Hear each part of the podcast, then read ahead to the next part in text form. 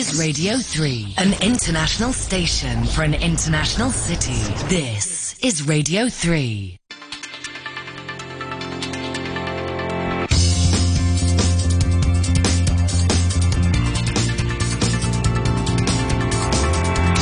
Good morning, it's 8.03 in Hong Kong. A warm welcome to Thursday's Money Talk on Radio 3. This is Peter Lewis with the business and finance headlines for the 16th of February. US retail sales increased by the most in nearly two years in January, the latest sign that the Fed may have to keep raising interest rates.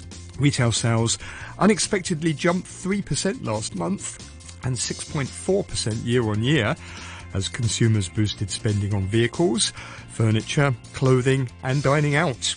It was the biggest increase since March 2021 and way above market forecasts of a 1.8% rise. And it follows a 1.1% drop in December. The People's Bank of China kept its interest rates unchanged at two and three quarter percent on 499 billion yuan of one-year medium-term lending facility loans Wednesday. In a statement, the Chinese central bank said this was to keep the liquidity of the banking system adequate at a reasonable level, adding that this fully met the needs of financial institutions. And Hong Kong's new talent scheme has received over 10,800 applications in just two months after its launch. The Top Talent Pass scheme offers successful candidates a two-year visa to live and work in Hong Kong. The scheme was launched on December the 28th and it's open to individuals who have earned two and a half million Hong Kong dollars over the past 12 months and graduates from the world's top 100 universities with three years work experience. Labour Minister Chris Sun said about 8,400 applicants had been processed and over 90% of them already approved. About two thirds of the applicants live on the mainland. On today's Money Talk, we're joined by wealth investment strategist Enzio von Pfeil and Louisa Fock, China equity strategist at Bank of Singapore. Lawrence Yu, Executive Director at Civic Exchange, tells us about his organisation's suggestions for a green and sustainable budget next week. And don't forget of the ways you can get in contact with us. Text 6393 5925. Email moneytalk at rthk.hk. Look at our Facebook page, Money Talk, on RTHK Radio 3, or send us a tweet at Money Talk Radio 3.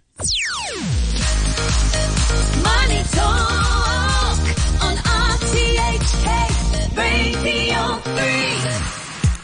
On Wall Street overnight, US stocks closed slightly higher following one of the strongest retail sales reports in the past 20 years. The S&P 500 ticked up a third of a percent to 4,148. The Dow rebounded more than 250 points from its low of the day to close 39 points or 0.1% higher at 34,128. The Nasdaq Composite rose 0.9% to 12,071.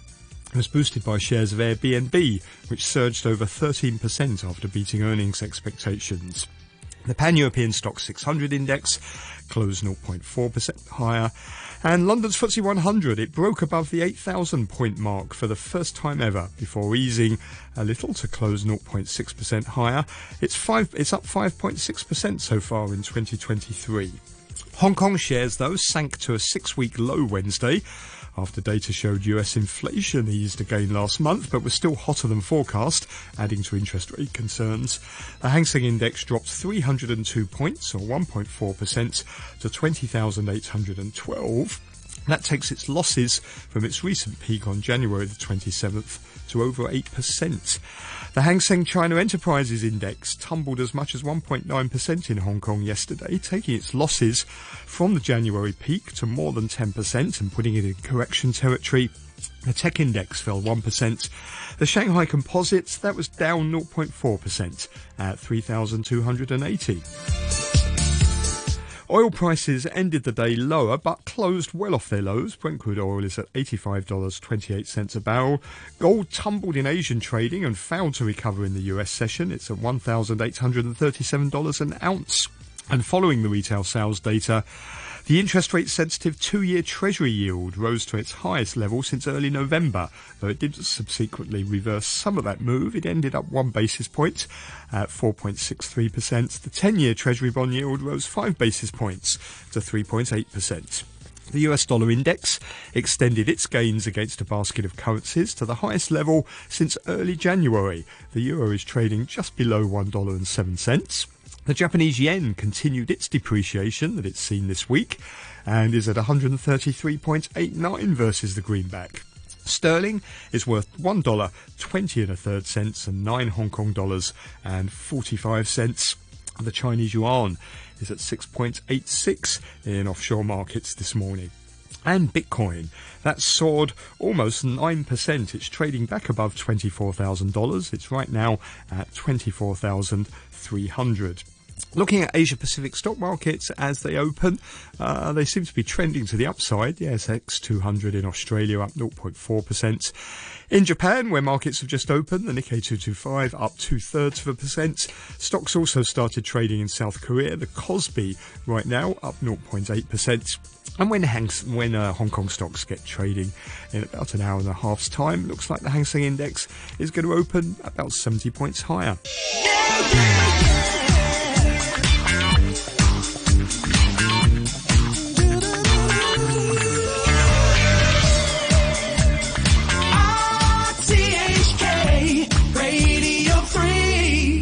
3. Times 8.09. Welcome to our regular Thursday morning commentator, wealth investment strategist, Enzio von Pfeil. Morning, Enzio. Good morning, Peter. And also with us is Louisa Fogg, China equity strategist at the Bank of Singapore. Morning to you, Louisa. Morning, Peter. Well, we've had a lot of US data uh, this week pointing to a pretty firm economy. We've had more overnight. US retail sales, they jumped by the most in nearly uh, two years. Maybe the latest sign that the Fed is going to have to keep raising interest rates. They unexpectedly jumped 3% in January and 6.4% year on year. Consumers splashed out on vehicles, furniture, clothing, and dining out. It was the biggest increase since March 2021 and one of the biggest increases in the last 20 years. It was way above market forecasts of a 1.8% rise and compares to a 1.1% drop in December. And if you dig into the data, Consumer spending at restaurants and bars rose 7.2%. That's the most since March uh, 2021. Core retail sales, which excludes automobiles, gasoline, building materials, and food services, and relate more with the consumer spending components of GDP, were up 1.7%. Um, give us your thoughts first of all on what where this fits in with your economic clock actually for, for the US. Thank you. I think the economic time in America will continue worsening, yes, worsening to an excess demand for money and to an excess supply of goods. Now, let's just start with the excess supply of goods at this point because you've just discussed retail sales. What I mean is that the reason that I'm very leery of these very uh, sort of sparkly numbers is because excess savings in America are waning. According to Morgan Stanley, U.S. households already have spent about one third of their 2.7 trillion in excess. In other words, forced savings that resulted because of the pandemic. So I think that that story is going to go to an end soon. Then you have on the monetary side, you still have easing, as cockeyed as it sounds. You have a negative Fed funds rate of about 1.7%. You have a, an inverted yield curve, and you have a market that keeps on thinking they're going to be cutting rates this year. I, I just have to disagree with that because the economic clock is telling me something very different. Now, look, I don't, I don't like taking issue with you because I always come out worse when I do No, that. no, but no, uh, no. I'm feeling a little bit a argumentative lose-lose. this morning. Good, I'm good. surprised that you say. Uh, the the economic time is worsening in the US because the data doesn't seem to suggest that. I mean, look at this retail sales data. We've had the jobs data, haven't we? The inflation data. Uh, the housing market is recovering. If you look at the Atlanta uh, now GDP forecast, which is sort of quite forward looking, it's predicting this quarter over three percent growth um, in in America. It seems to be pretty strong. I think you're right. It's the, lo- the the loneliness of the long distance runner, my friend. what I mean is that the Fed has not really begun tightening property yet. There was a fabulous article in the FT a couple of days ago where the boss of Guggenheim said that actually the quantitative easing, the, the, the Fed funds balance sheet has only been reduced by a stonking 5.6% mm since its peak.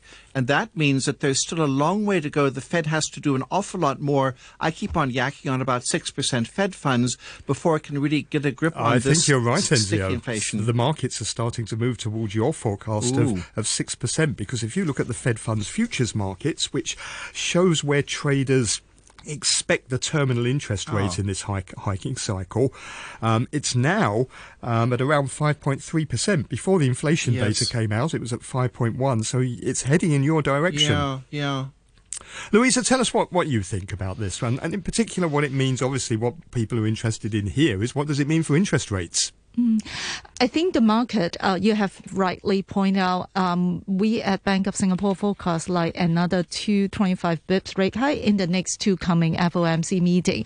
However, as you rightly point out that the Fed Fund futures market is starting to pricing in uh, around 50% probability of another rate hike in the third um, FOMC meeting. So, i.e., we are still of the view that the rates are here to stay higher for longer. But I think the market has yet to price in the potential upside risk if that's uh, actually Absolutely. come by. So uh, we have been taking a more defensive stance uh, in the overall asset allocations. Yes. Uh, we think like the rally that we have since, especially in the U.S. market, uh, probably have yet to price in a potential upside risk in interest rate high. Having said that, uh, given all the others, we are more constructive on Asia Pacific, especially on in China. Okay, yes. I'm going to get into, get into more to some of those forecasts in a moment, but compare for me. I don't know if this is a smart thing to do or not, but compare for me consumers in the US and consumers in China. Consumers in the US, if you look at this data, they seem to be in pretty decent shape, don't they? And when, and when people are comfortable, in particular, about their job situation, tends to translate into consumer spending, higher consumer spending. This seems to me to be the opposite situations of what's going on in China where people aren't comfortable mm. with their job outlook and the consumer just doesn't seem to want to spend despite the government actually urging them to go and do so. Um, I think that's what's what we say the historical data or the reported data is a lagging indicator per se. Um, what I would like to point out is like two things. First of all, when we talk about the excess savings, like Enzio mentioned for the U.S. consumer, uh, in Chinese household, they also have built out uh, quite a bit of household deposits mm. uh, during the pandemic. Like for instance, in last year, 2022, new household deposits amount to 17 trillion. Um, that is a substantial increase, representing year-on-year increase. Uh, but why the substantial household deposit has yet to massively released into like the spending pattern that for instance, like what we've seen in the U.S., um, I think is the lagging indicator that uh, we talked about. For instance, the central bank, the PBOC Consumer Sentiment Index is still on the downturn mm. as of fourth quarter last year. Uh, the unemployment rate is still uh, relatively high at about 5%, uh, substantially higher for the younger generation, i.e. 16 to 24 years, which is still above 10%. However, uh, like what I've mentioned, these are lagging indicator. The good thing is that, for instance, like the unemployment rate, it has been peaking. Uh, it has been decelerating for several months. And I think uh, the next things to watch about is uh, we are going to have the two sessions pretty soon, uh, which is scheduled to commence on 5th of March. Uh, it has been uh, clearly uh, mentioning that uh, consumption or boosting consumption will be one of the key drivers uh, from a policy perspective, and that is uh, something to watch out for. So um, I do believe that as and when um, further deceleration in unemployment rate, and also when consumer sentiment uh, turns positive or, or, or, making a U-turn, uh, these uh build up of excessive or, or new household deposits will be uh, gradually unleashed. In fact, during the Chinese New Year, we have seen some of the consumer discretionary categories um, has staged a very impressive uh, year-on-year increase already. Yeah. And so, what do you think about the Chinese consumer? I think that it's with the Chinese consumer, it's a bumpy ride on the way up, as Louisa said, just like the U.S. monetary policy is on a bumpy way on the way down. And what I mean by that is we put out a piece at the end of the month, of, at the end of January, about China not being Lazarus, that biblical character who wakes up after having been dead and sort of just sort of springs to life a bit like Popeye.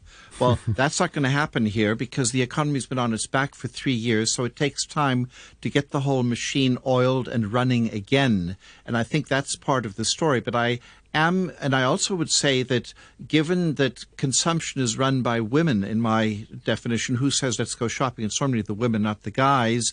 Um, and I think that the Chinese women will be probably very cautious about spending an awful lot of money where there are still a lot of youthful un- youth unemployed, as Louisa was pointing out, and still an awful lot of rural unemployed people. So I, do, I think that they may want to push at a national level the consumption, but what happens at a local level, that may be a very different story in China. Only women spend money? You obviously haven't met many gay guys, have you? Uh, Not yet. let, me ask you a little bit about this pool of savings that Chinese consumers have, or certainly older ones anyway, isn't one of the reasons they don't want to they don't want to spend it is because they're actually paying down their mortgages. That seems to be one of their priorities at the moment. And in fact, a lot of these loans that are, that banks uh, are making and extending to consumers, they're using that as well uh, to pay down their mortgages rather than spend, even though they're not supposed to. Is, is that one of the reasons why we're not seeing this pickup in consumer spending? Um, I believe it's a combination of both. Uh, mortgage servicing or repayment is one of those. But the other thing is, uh, if you look at uh, Chinese household, um, they, they they are keen to invest. But if you look at the investment market, not in China, not only in China, but uh, uh probably around the globe. Um, uh, more specifically on China, equities market, uh, wealth management products that's being offered by the financial institutions uh, up in the mainland China. Uh, bond market is, is not something that retail investor has been actively participating in China. So there's actually a relatively limited options for them to to spend. Put this way, uh, mm. housing market. We all know what happened over the past few years. So um, I would say these pool of savings partly is coming from the pandemic lockdown, and also from like investment options that uh, has been really welcomed by mainland Chinese investor has uh, has had their own limitations over the past past mm. year. So, Enzio, in your um, economic clock, where do you put China? China is going to be improving to an excess supply of money. The, the, money, the money supply figures are picking up rather nicely, and a muted excess demand for goods. And that's why it's not. It's a better story than America. So we're also like Louisa, overweight China, underweight U.S. Um, but again, caution is urged on the real side of the Chinese economy, some pickup in, in, in consumer spending, and on the monetary side in the U.S., where they have further tightening to go on a quantitative side, quantitative tightening, and also on the price of money, further Fed funds hikes. Okay, Louisa, your turn. Let's uh, finish with your outlook on the markets. Hong Kong stocks, they're at a six week low. They're off, what, 7% now, uh, 8% since the end of January. We've got rising bond yields now um, as, as people uh, adjust their expectations for Fed rate hikes, and the dollar's uh, surging once again. So, what does this mean for particularly um, Chinese equities? Um, I think in the near term, uh, we're probably in entering a period of what we so call policy vacuum because um, the market uh, rallied and now it's getting into the two sessions and more importantly the result season. So basically, we expect there will be a reality check versus um, valuations and against the earnings expectation, and we do expect that uh, throughout the whole year, i.e., in a more medium term uh, it will be earnings driven. Well, consensus is forecasting um, earnings, corporate earnings, to be about 13, 14 percent. That's uh, representing a pretty impressive uh, increase, and I think this is exactly what is going to drive.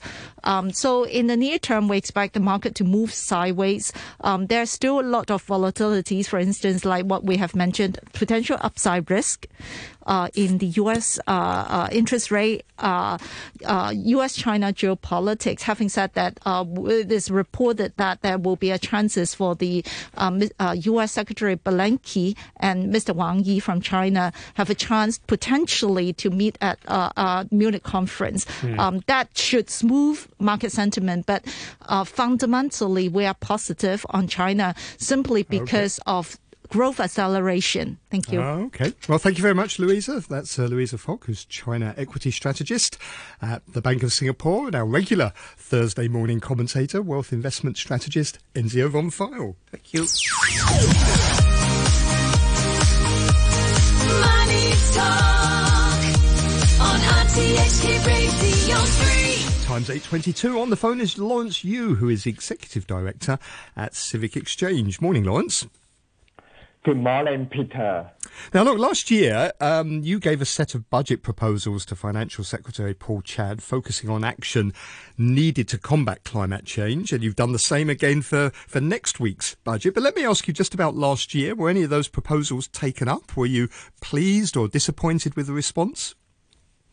Actually, last year's response was uh, I'm so I'm pleased um, on the last year's response because last year's um, actually um, the finance secretary really like focus on the um, think about how to electrify um, the public um, the private um, the transportation and then also like um, to propose like 2400 billion in the next 15 to 20 years to support mitigation and adaptation measure for combating the climate change. So, how will that, that you say $240 billion uh, in the next 15 to 20 years, how is that going to be spent?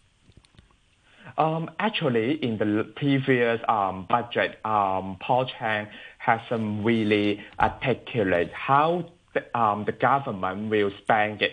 So that I this year um, the focus um, point of Civic Exchange submission included one last session to hope the government really can provide a clarity on to the public how the government will plan to spend this 240 billion budget in the next 15 to 20 years because um, the breakdown is will be very important. Even the government cannot really provide a long-term breakdown, but also they can like to think about how to allocate certain amount for the next two to three years to offer public uh, understanding like how to really good you make good use of the public money.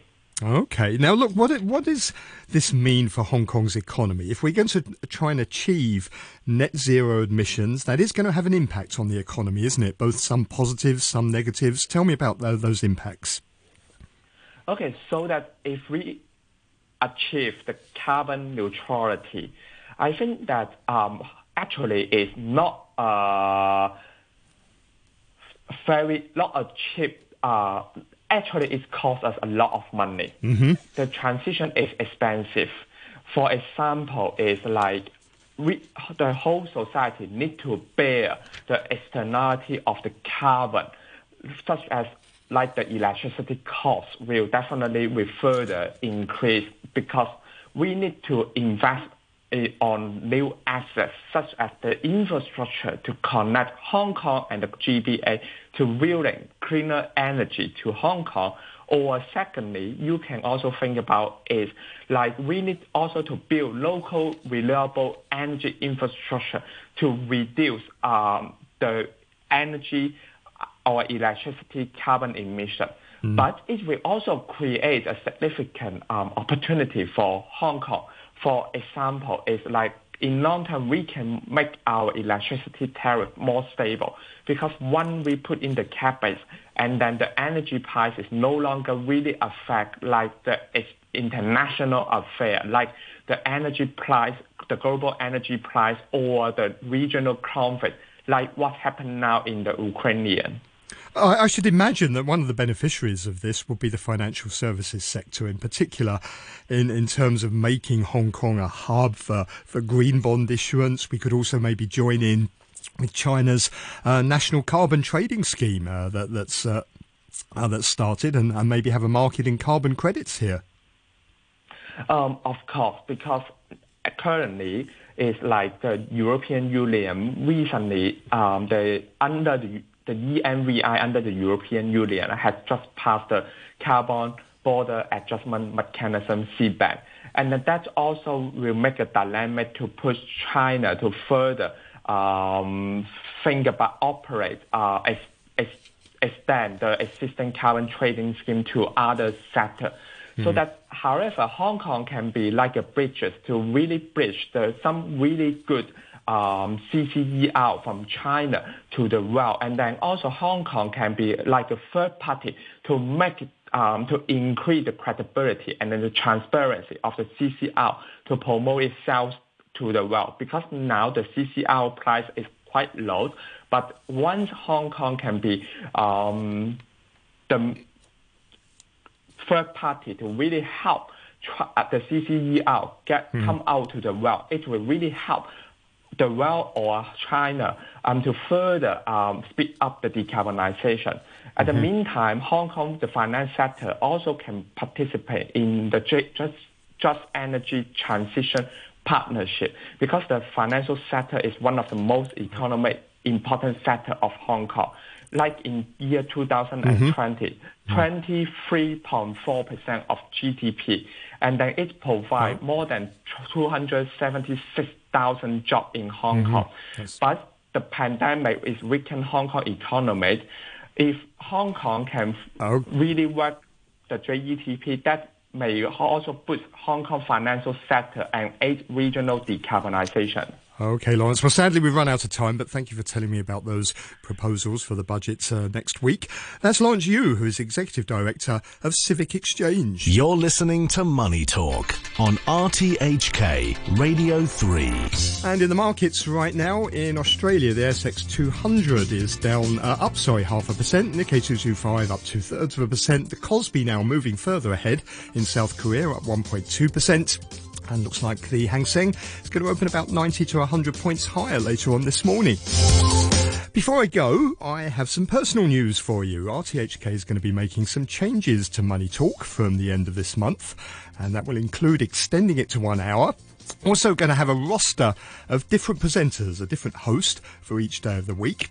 So this is a good time for me to bow out, and I'm going to be leaving the show at the end of this month. My final show will be next Friday, the 24th of February. But look, it's fine. I've never taken this work for granted, and presenting Money Talk over the past eight years has been an honour and a joy, and one of the best things I've done in my life. So I leave with no regrets. And it's been an absolute pleasure and a privilege to have had the opportunity to bring you Money Talk each weekday morning. And I'm very grateful to you for tuning in. I hope we've been able to bring you an appreciation of business, economic, and financial issues that affect Hong Kong and mainland China in an educational, informative, and hopefully entertaining way. I'm still going to be around. I'm still going to be active in broadcasting and media. I'm going to be working on some exciting new projects, which you'll hear about in due course. In the meantime, Money Talk continues in its current format until the end of next week. I'll be here tomorrow and each weekday morning until next Friday with the latest business and finance news here on Radio 3. Coming up after the news is Back Chat with Janice Wong and Danny Gittings. The weather forecast for today, mainly fine and dry, cool in the morning. The maximum temperature is going to be around 20 degrees during the day and then mainly fine tomorrow, still cool in the morning, but the temperatures will rise over the weekend. Temperature right now is 15 degrees, 59% relative humidity. Times 8.31. Here's Barry O'Rourke with the half hour news. Lawmaker Bill Tang from the Federation of Trade Unions says he hopes the government will ensure local workers aren't negatively affected by its talent schemes. He was commenting after a Legislative Council antechamber meeting with government officials yesterday, where Secretary for Labour Chris Sun said Hong Kong's top talent scheme had received over 10,000 applications, with over 70% being approved. Some unionist lawmakers urged the government to be cautious about importing workers, including Mr. Tang. Trade union is quite worried that if the government and the society and the employer just want to import many and many labor and employee overseas or from Greater Bay Area, is too easy. The uh, employer will not consider to improve local employees' salary or other conditions. A court in the United States has sentenced a white teenager to life in prison without parole for killing 10 people at a supermarket in Buffalo, New York State last May. At the sentencing, angry, relatives of the victims confronted the teenager, Peyton Gendron, with one man charging towards him. In November, he'd pleaded guilty to 25 counts, including first degree murder. Judge Susan Eagan told Gendron he would receive no clemency as a youth offender. Given the manner in which you methodically planned, researched, conducted recognizance, and executed your hateful crimes, a finding of youthful offender status is not appropriate. There has was nothing hasty or thoughtless about your conduct.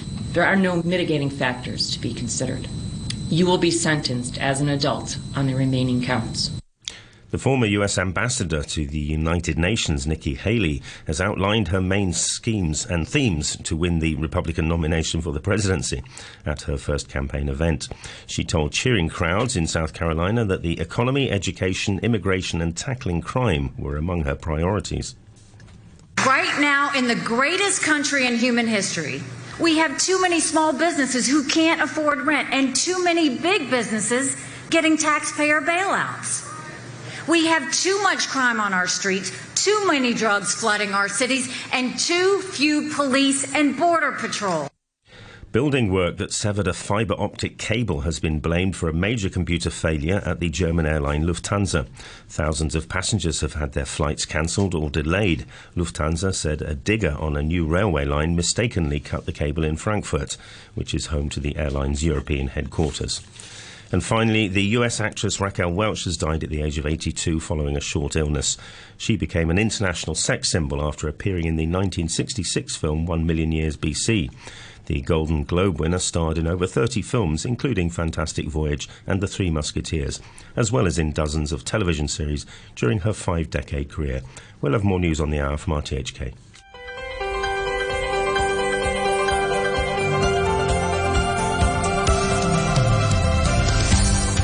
Good morning and welcome to Backchat. I'm Janice Wong and your guest presenter is Danny Gittings. On today's program, we're talking about the changing landscape of the media industry in Hong Kong. iCable is giving up its pay TV license in June, six years early, citing tough competition and a difficult business environment. It will instead focus on free to air television, leaving Now TV as Hong Kong's only major remaining pay TV operator. The government, meanwhile, says it respects the company's decision, and Commerce Minister Algernon Yau says this was purely a commercial decision. So, what does iCable's withdrawal from the pay TV market say about the industry? Is pay TV becoming a thing of the past? And what do broadcasters need to do to survive and grow? After 9.15, we'll look ahead to Taiwan reopening its doors to travellers